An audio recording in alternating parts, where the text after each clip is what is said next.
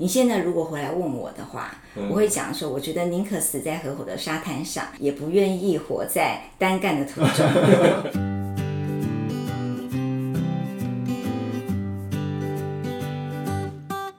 欢迎来到李泽脱口秀，我是马克思。 Hello，我是 Henry。在这种快时尚的趋势之下，我们台湾却还有一个品牌，它坚持与众不同。这个品牌的名称叫做 I Prefer，那公司名称叫做我宁时尚股份有限公司。那今天非常高兴可以邀请到它的创办人张雅琪，雅琪姐。听说雅琪姐跟我们的亨利是学姐学弟的关系，哎，亨利啊，你跟学姐她是怎么样认识的？其实我们不是在学校认识的，哦，原来你们是在学校认识对，的。我们是后来才发现说我们曾经念过一样的学校。那我跟学姐认识的原因是因为我们有一起加入一个脸书的行销的社团。那因为在讨论某一个议题的时候，然后发现说，哎、大家可以认识一下，然后可能之后可以互相讨论这样子，所以才认识雅琪姐。那我也很很不要脸的，就是跟雅琪姐就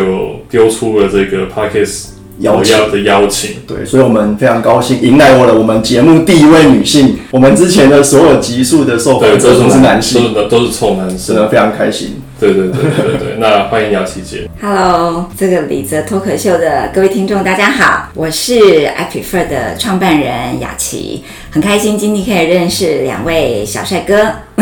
谢谢谢谢。 Henry 跟马克思。那我刚刚前面其实就有提到“快时尚”这个名词，那是其实我只是想要带出，所以 I prefer 这个品牌，它其实着重的产业就是广义来讲是服饰产业。是今天其实我们要讨论的主题就比较偏向服饰品牌的这个创业的过程。先请雅琪姐来先跟大家稍微简介一下 I prefer 这个品牌怎么样开始这个创业过程的。其实我创业的过程啊、是蛮长的一段时间，就是我一开始，嗯、我本身也不是学服装设计的，所以也不是属于这一个听说是学经济学类的，对，那怎么会走到服装呢？怎么会走到这里呢 我也不知道。感觉现在应该是要听雅琪姐分析这个最近疫后疫情的趋势才对。也不知道怎么走到这个阴错阳差这样子。了解。那其实就是一开始有朋友找我创业嘛，然后呢，因为他要创业，朋友要创业，我们就是做一个快乐的投资者。当时是这样子，就想说，哎、好啊，反正谁没有梦想，哪个女孩子对没有想梦想开一个自己的店呢？哎、就开始做了。可是没想到做三个月后，我这朋友就跑来跟我讲说：“雅琪，这样不行哎、你看看，我们本来开店投资是要赚钱的，到现在才这三个月，我我我借来的钱都已经亏掉了，那我怎么可以继续再做呢？我要我我要走了，我我不玩了，不是才三个月吗？对不对？哪有创业就就马上就一定是成功的呢？对不对？对我说有问题我们就改嘛，对不对？对不要这样子。然后他就说不行，他说我的钱都借来的，我我一定我我不玩了。那后来没办法，我就这个算一算弄一弄，然后呢我就接到现在都没有放弃过这样子。嗯，所以你雅琪姐还是比较有远见的。其实不是哎、我觉得没有远见，不是远见的问题、欸。所以我觉得我一般创业可能跟很多人不一样，就说一般人现代人创业是规划好。对不对？对哈对哎，想想我第一年的目标，第二年的目标，或者是我要怎么样成长。其实我当时其实一开始其实就是好玩的心态加入的。嗯嗯嗯，好，再加上可能我是女生，其实我觉得女孩子在台湾，就是说，可能对于这个事业感或者这个没有这么，她不是一个家庭的重责大重人。担不在身上。对，就是说，所以在创业过程当中，她就没有说一定要交出什么样的成绩单。对，所以可能也是在这个过程当中，我觉得就会没有给自己太大的压力，嗯好嗯嗯，那那就一步步慢慢的走，这样子，所以就慢慢的养出了后来的所谓的 I prefer。从经济要跨到服饰，这还是蛮大的一个门槛。门槛。那因为好像听说雅琪姐小时候就蛮喜欢没有喜欢去夜市、哦，还是那个就先前有武士提对到武士武士武士对，对我家从小哈住在那个四平街，后来我发现，上次我跟 Henry 谈，他说他不知道什么是四平街，台北人可能就老台北人可能知道是为什么？对对，因为以前的那个现在的这个商业中心是在信义计划区嘛，对不对？对以前其实是在南京东路跟松江东松江路之间。好，那很多外商、很多的公司都是在那一嗯带。好，那四平街它实际上就是在南京东路跟松江路交叉口的附近，它是午市。中午休息出来吃饭的时候，你就会逛那条街就对对了。我家就住在那个那个上面这样子，所以我每天都可以从我们家的这个窗户就往下看，哇，好多人在那边走来走去，嗯看然看后这花花世界。 对，然后每个嗯摊子都不一样。我从小就是每一个摊子很无聊啊，就每一个摊子这样逛逛逛。后后来我就发现说，其实我对于服装这个东西，呃，我觉得很好像很有感觉，很多东西不用教我，我就会知道说这个材质的好跟坏。所以后来就变成说，在这一块我就自然而然的就觉得很会，而且我从小哦，呃，你知道以前的人是没有时没有成衣这件事情的 OK 早期，对不对？你知道早期我们小时候穿衣服都要妈妈自己做，对，对去自己裁剪，对，或者是要到那个像对有有一些那种定制服的地方对去做这样子，所以这傻口啊，对不要这样，要去这傻以前口，都是这啥口以前都是纯黑妹，就对了。 对，以前是这样子，所以你看我阿嬷跟我妈妈的衣服啊，到以前是一定都是定制服嘛，就像对这样讲的。那他们其实衣服都做得好漂亮，虽然你可能那个版型你不是很喜欢哦，但是呢，他们要丢掉的时候，我都说不可以丢这个。我我从小就是很爱这些东西，很对奇怪。而且你看他那种外套哦，它在里面啊，它那个一针一线这样吊起来的，我就很爱。到现在我都还保留啊，还有一些旗袍，我真我的妈她跟阿妈她们穿那些旗袍，嗯哼我都还保留着。虽然你也从来不穿，但你就觉得好美。嗯，纯收藏用的。对，后来我就发现说，哎，这个东西真的我很喜欢对，不管是布料或者是它的一针一线的这个感觉，这个我觉得这个对于后来我做 IP 费有很大的影响。嗯，好，后来我们有 Half 的这个品牌精神也是养出来，不是说我我做的第一天我就想出这个东西了。嗯嗯嗯，所以你看，为什么我第一个就是 H，就是就是手工手感 handworks 这个部分。其实我刚刚是讲的，就是说从小的这个妈妈阿妈的这些定制服，对就给我很大的启发，因为我发现，呃，你为什么喜欢这个服装，会喜欢这个织品？温度很重要，衣服是穿在人身上的，所以它是有你的温度的。所以有的时候我觉得你很漂亮的东西，有时候不见得你真的会使用使用它啦。对，倒反而是你穿的最旧的那件衣服，嗯你觉得很舒服，最有感觉，最有感受觉。好，所以为什么第一个手工手感那个温度对我来说，在 IP 论年是非常重要的。嗯嗯好，A 是 art，好，我从小就很喜欢艺术性的东西，不知道为什么，你就很喜欢很多的视觉啊，所以我在 prefer 里面，它敢用很多的很多的色彩，这是很多设计师不太愿意用的。是嗯嗯，好，他喜欢就喜欢黑白啊、灰这种东西，就你敢用到色彩，而且很多的色彩、很多的图腾，在一个空间里面，它要能够很和平的相处，不觉得杂乱，这真是一个很很困难的事情。就是真的是很艺术的事情， 对，这个是我永远没办法达到的一个境界，对我永远不知道要怎么去挑选这种色彩或者是图样啊等等，对，对而且在一个空间里面，它要达到很和谐，这是一个美感，是对，这个很困难的。对，但我认为的 art 这个东西，它事实上不是那幅画远远的挂着。我觉得艺术一定要回到你的生活、生活的场景的应用，我觉得它才能够真正创造出它有意义的地方，而且会让你的生活感到更美好，人生可以感到更美好。对， H A L。L 是嗯，lohus 乐火这个事情啊、嗯大家都讲乐火吃有机，现在大家都很强调这个东西了对但是 prefer 对于乐火这个态度，我觉得有点不太一样。其实对我来说，节能、有机、减碳、不浪费，我觉得最重要。对所以我不太强调说一定要去买新的衣服。其实常常你有很多的，你发现你有没有老朋友很多有可能从来没穿过，呃，这不好不说，好说， 这他他会 听，对不对？ 那你不要限制他了，对不对？ 对不对？因为我们经济还是要发展，这样子，是对不对？是对对对对，对，但是我会觉得说，哎，其实不一定要买。服装其实是一个游戏，是一个创作的过程，游戏的过程。好，你可以混搭的话，其实不一定是需要不停的去买新的，新跟旧可以混合。好，最后的就讲到 F fashion。好，我的 fashion 倒不是一个完全的要追求流行这个事情。好，我比较讲的其实是一个 trend，是一个对潮流性。这个讲到的就是气候跟天气的问题，就是 weather 跟 climate 之间的差异。就气候它可能是一段时间，比如说我们现在是夏季，对好，它很热，虽然可能有的时候下雨，有的时候会来台风，可它的温度可能就是在这个二十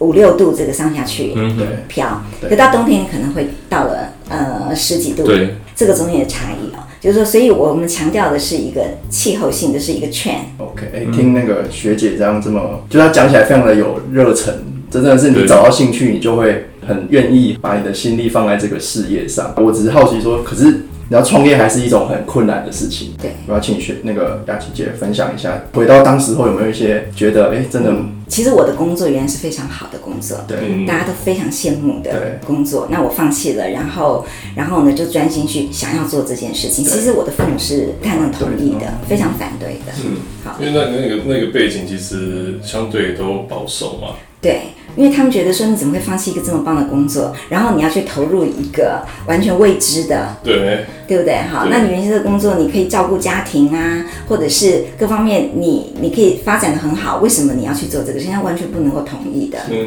所以每次呢，只要我跟我爸妈吃饭，我觉得我我我爸就是，唉，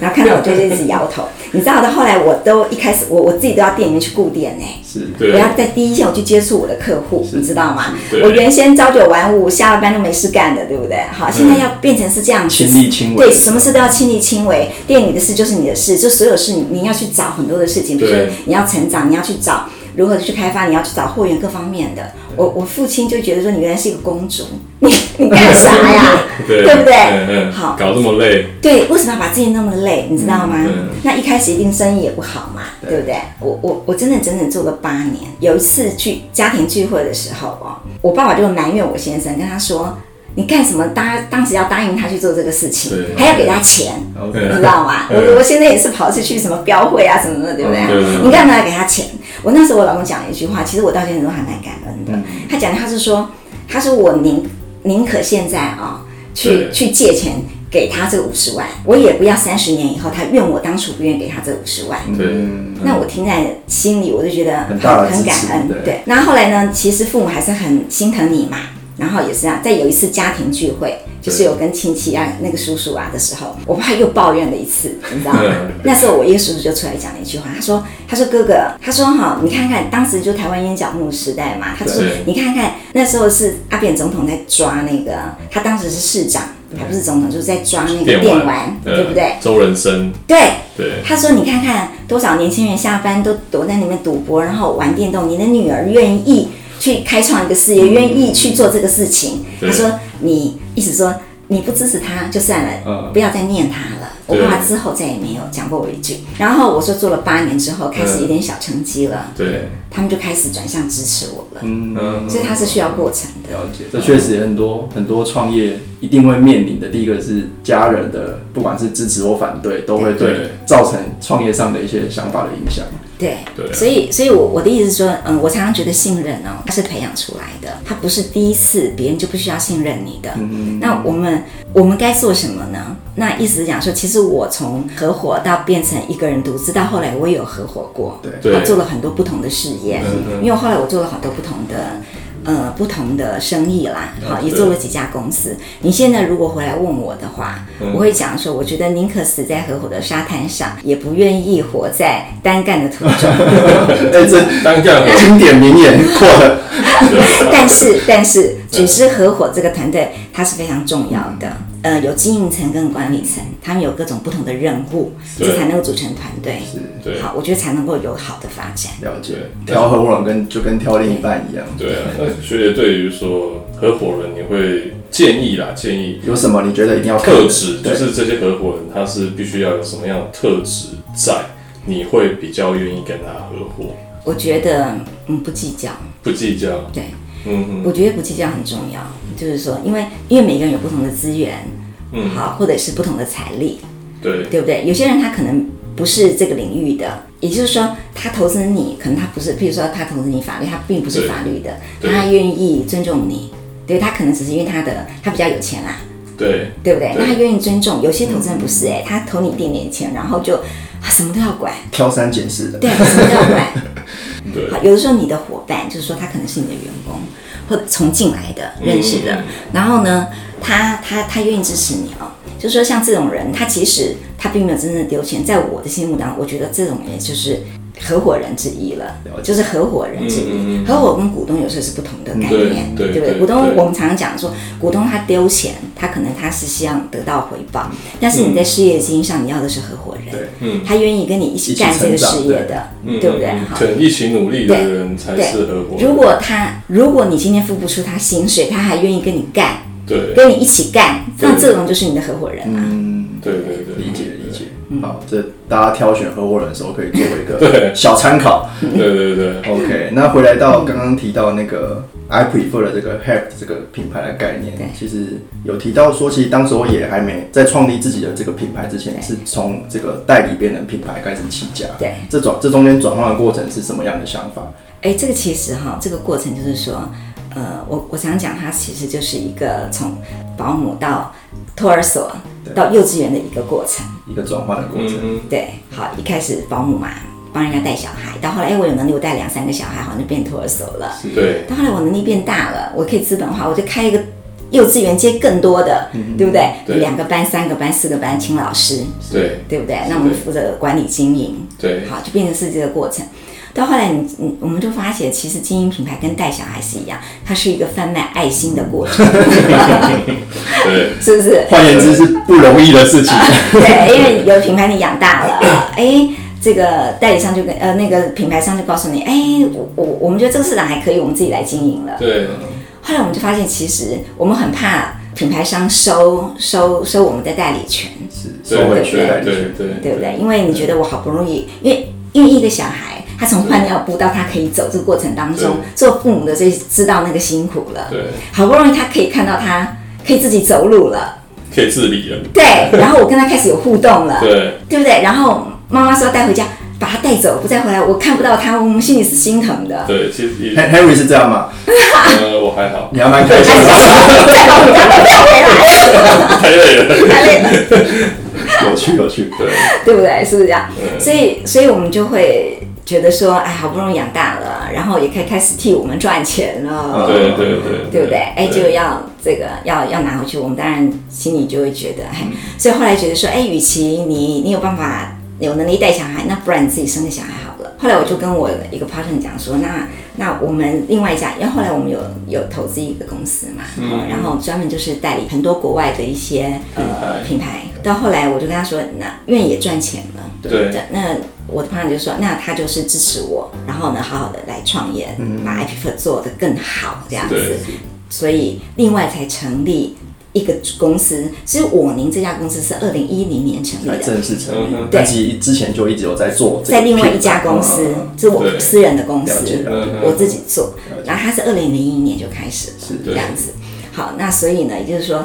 就比较正式的，一一零年之后就开始比较正规的发展这样子嗯哈。了解，可是走到自创，相对应该还是跟代理应该还是不太一样。对，这个这个差异就很大了。是啊，是对啊不，对？就我们有聊到的，就是说，嗯，你你你想给这个品牌多大的养分？你给你想给你孩子多大的多大的好的环境？对，嗯对不对？就是这样，所以你愿意投注的东西是不一样的。好，我们讲说，哎，好，现在我们看到国外很多奢侈品，我们也很羡慕啊，对不对对？他这种高规格的，譬如说办一场秀，我都不要讲说他自己的团队里养了多少人了，嗯哼，对不对？对好，那你看，光他们走秀的这个规格，我们也非常 admire，我们也非常的希望自己希有望一可以有一天天，会到那里。对，对嗯是不是这样子？但是它毕竟是一个长远的一条路嘛，对对不对？你今天可以成为这样子的品牌，好，当然它有它的 heritage，它有它的 philosophy，它有它很多的东西结合在一起，所以别人愿意投资，对不对？有资本对愿意进入，然后呢，它可以有很很庞大的团队对来服务他们，可以养出一个这样的东西。那我也一直的觉得，也很期待台湾真的能够有能力做出这样的事情。嗯好，因为我觉得台湾呃现在的年轻人啊，并不缺。为什么不缺的意思是说，因为大家的环境变好了，对对不对？如果你在说我们我们那个时代啊，就是父母还是在工业环境的时代，大家想要拼的就是呃外销产量，大家是做工的嘛，对对不对？贸易时代事实上就是我我去找工厂把订单做出来，对好，大家在拼产能的。那我们我们是在那个环境下长大的，好，父母慢慢的呃环境变好了，赚了钱了，愿意呃给小孩子投资比较好的教育了，对嗯对不对？甚至送你出国念书了，各方面了，是不是？好，所以环境变好了。我我常讲文化创意这个事情，文化累积你才会有其他的东西，对才会累积美感。嗯对所以这个是需要时间性的，是没有错。对那我们也是在那个环境的养分慢慢长大的过程当中，所以我们现在我们可以有比较好的美感跟养成，所以我们愿意做出更好的东西。我我们父母那个时代，他没有，我觉得他们没有想要说哦，我想要做一个品牌，我想要当画家，我觉得他们没有那个资格嗯对去讲这个东西。不是说他没有那个美感，或他没有那个绘画的能力，对而是他没有环境没有。是对现在我们可以被容许了，也就是说，汉语你可以创业，你懂吗对？嗯你可以去做这个事情，这个是你想要做的事情。对也许在他那个时候环境他是没有的，嗯所以我们要感恩。但相对回来，我觉得说台湾慢慢有这样的能量了，那现在大家都不做工了嘛，对嗯我们如何走到下一步？我们的经济如何走到下一步？这是我们我们这一代必须要面临的课题。当我们不再生产制造的时候，我们能有什么东西？我们唯一能做的就是要创造价值。嗯今天我回到我的本业是服装产业，我一直认为我自己应该是时尚产业，不应该是服装产业。对当然，服装产业是时尚下面的一环，对因为它是一个产业链，了解，上中下游，对对不对？我还是必须要面临生产的问题，我才有产品嘛。是了解嗯那我还是要面临设计开发这个问题，我也要面临去销售业务的问题跟行销的问题。但是我看待这整个的整个的环节，它是时尚产业嗯能够带领我们去走出台湾的下一条路。嗯我我觉得这个很重要，对这也是我们这一代必须要完成的事情。嗯台湾的经济才能往到下一个地方去发展，对不对？对好，这个你刚刚我们讲的，呃，我们有提到新零售这个问题，嗯新零售它一定是传统制造业去重新每一个产业，它都是新零售未来要重新去思考而产生出来的东西，嗯一定是要这样子。对好，所以我我真的很期待台湾可以有所谓的时尚产业、时尚创意产业真正的去发展。嗯一个国家它的兴盛不是只有来自某些产业，对但在过去我们看到说它嗯很多不管是政府的政策各方面，大家的它是比较偏向于 IT 产业跟生化科嗯技、生技方面的对。当然，我们不可讳言啊，我们把数字一摊开来，只要老板就看数字，嗯，产值还是比产 较值大的，很重要，对我一定会往那个地方去投注。是对对不对哈？但是我常常讲说，就刚刚马克思讲的说，哎，这个眼眼界眼光很重要。你如何在别人没有看到的时候，我就知道未来可以往那个地方去做。对对不对？你一点点的投资在这个地方，比如说我们现在的很多的 IT IT 的一些大佬哈，有很多很多市值很高的对公是司，也做了很多基金会。事实上，你花一点点去投资时尚产业，这也就是我在讲说那个 LVMH 这个 Amor 这个他的这个总裁呀、他三十年前就看这种，事实上他做 LVMH 那也不过是三十年的事，二三十年的事情，不是很多。我们讲 GUCCI 就是开于云开 Current 这个集团呢、它从它是一九六三年成立的公司，但它是一个木材产业，是一个木材公司。嗯它到了，它事实上到了一九九九年，才它是转因为型买了、呃 GUCCI 这个品牌，哦，嗯才买下变来成进入这个时尚进入产业时尚呃奢侈品嗯这个产业，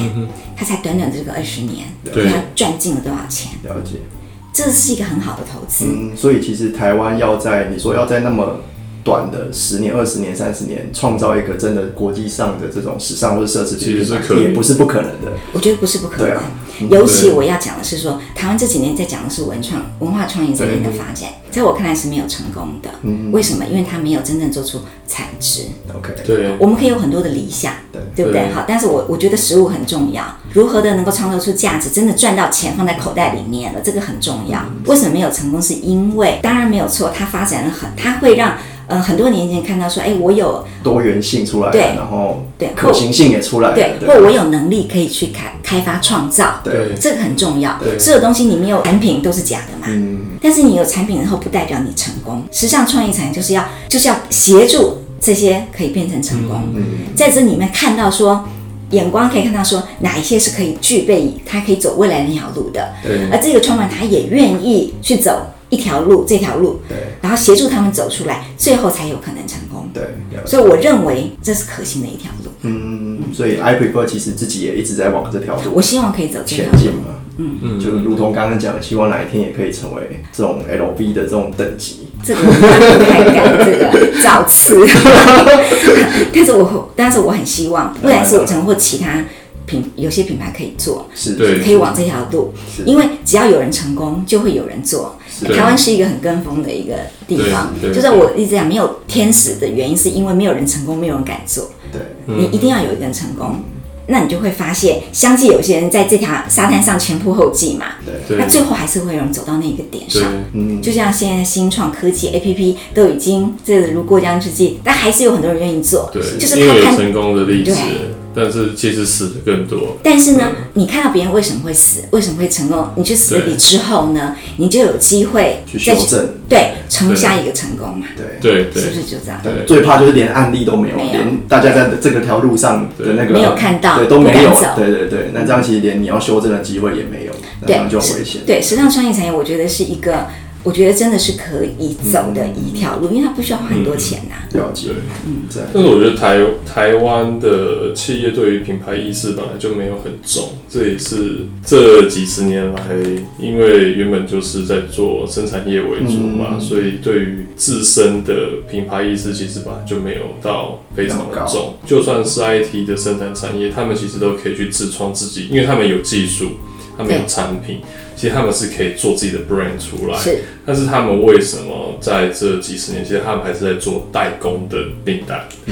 这个这个有几个原因呢？第一个就是说，我们在创办一个品牌的时候，其实我觉得背景很重要。对呃，就是好像意思刚刚呃，马克思也提到说，哎，雅倩，你本我我们本来大家都知道，我本来说晶晶怎么会走到服装产业这个东西，所以我在想说，因为我花了很多的时间慢慢走到这个地方上来的，可能嗯、呃我后来也慢慢觉得，好像这个是上帝给我的一条使命，嗯，让我往这个地方做，这是我回头去看，当时我并不觉得。那我在想说，为什么呃，我不可能一帆风顺，一路上碰到非常多多的困难。但是为什么我还在这条路上去走、去坚持？后来我发现好像是我的使命，但是我今天不讲这个东西，我要讲的是说，刚刚 Harry 提到的说品牌这件事情，背景很重要，就是初心，你的出发点很重要。如果我今天是一个工厂背景的，你你会发现工厂背景的要去做品牌，基本上很难成功，对因为它是一个代工思维，对对它是一个量产思维，对对不对？我做这个东西，就算我赚一块钱，但是我接的订单是一百万件的订单，对对不对？跟你他 们，你跟下下一万件你就下不下去，对我嗯我赚你十块钱也没有用啊，对你懂吗嗯？嗯好，所以所以因为基本不同，对，对不对？好，那所以我但最后结果就不同。但是我我觉得做品牌这件事情哦，一定是要是它是一个相信的过程。对什么叫相信的过程？也就是说，你经营品牌哦，好，很不容易哦。但是你创办者，好，呃，你必须要先相信自己，因为你要走一条路是对别人不相信的路嘛，对对，是不是？因为你是一条开创的路对，，而且是一条比较相对是长远，至少要十年，可能二十年，可你要有这它个才会心发嘛。酵的。有可能你运气很好，哦你可对能做两一三年年就就成功有了，但是后来的挑战可能很大。嗯嗯，呃，所有路上都是挑战。是是，我一直在讲不可能一帆风顺是，我们也不知道什么时候突然就来了这波疫情。好，所以它是有挑战，但我我在想的是说，呃，因为你想要创业，好，因为你要做一条别人不敢走的路，你必须要呃有自信，自己先相信，别人才会相信的可能。这也就是我们在创业的时候的第一性原理。好，对，没错我相信在场的三位应该都已经有这样的特质啊，就是嗯我们都相信自己应该可以做出一些什么事情，所以才一直在这个路上。如果你没有相信，你就不会产生自信，你就不会去走这条路。对，对了解。好，刚刚提到学姐提到那个疫情的关系，有听说学姐的工厂居然是国家队的成员之一，这刚刚好啦，就是因为政府他这次，因为后来因为都封锁了嘛，对不对？对国外东西进不来，那所以他就希望第一批是做口罩，第二批是做隔离衣、防护衣跟哦隔防护离衣衣，嗯是啊第三批做隔离衣。后来就是说，他就征召国内的工厂。那我们因为自己做品牌，就必须要有工厂，而女装其实不是那么容易，嗯跟一般的，譬如说车 T 恤啦、车这个衬衫其实不太一样了解，它很多美美嘎嘎，所以我们要自己做工厂嘛，所以对后来就政府就征召对，我们去做防护衣这样子。 OK，做隔离一起对我们来说其实是蛮简单的，但是对我们的挑战是 对呃，必须，因为它给的是一年一个月要十万呃十万件产能，连续四个月，对然后每个月都要交十万件的产嗯嗯嗯能，这个这个对这个这个量产的这个过程当中，我觉得这是一个蛮大的挑战，也是非常好玩的一件事情。嗯，可能这个数量级不是当初没有这样去挑战过的。对 OK，对，因为我们做女装哈，尤其 IP 做的是比较类定制服对，好，设计师服装比较类定制服，它是一件完成的。对在台湾现在能够找找到一件完成的工厂已经非常少了，大部分都是属于分段性的。对，就是说，你会车绣圈就是绣圈的阿姨，你会车鳞片就是鳞片的师傅啦，是不一样的。好，那你只会车这个东西，不见得你会车领台哦，是是不一样的。那我们训练一直都是一件事、一件份完成的了解这个师傅。那现在要做量产，其实是一个很好玩的过程啦了解我觉得是蛮有趣的。了解。嗯，好，今天真的非常算也是学习了一课，我们从合伙人的挑选到一些对啊，呃品牌怎么去给它养分，对到怎么经营怎么坚持自己、相信自己，然后走过来到现在，甚至你要在时代的变化之下去适应时代的这种嗯变化方跟式趋，势对，然后去对调整自己的品牌的做法，对。对，但不变的是你的调性，是你是你坚持的东西。我觉得今天学习蛮多事情的。对，好了，那今天节目就差不多到这边。我们今天就非常谢谢这个我宁时尚的创办人雅琪姐来我们的节目，那就谢谢大家哎，，谢谢 Henry 跟马克思。好。好的，拜拜。拜拜拜拜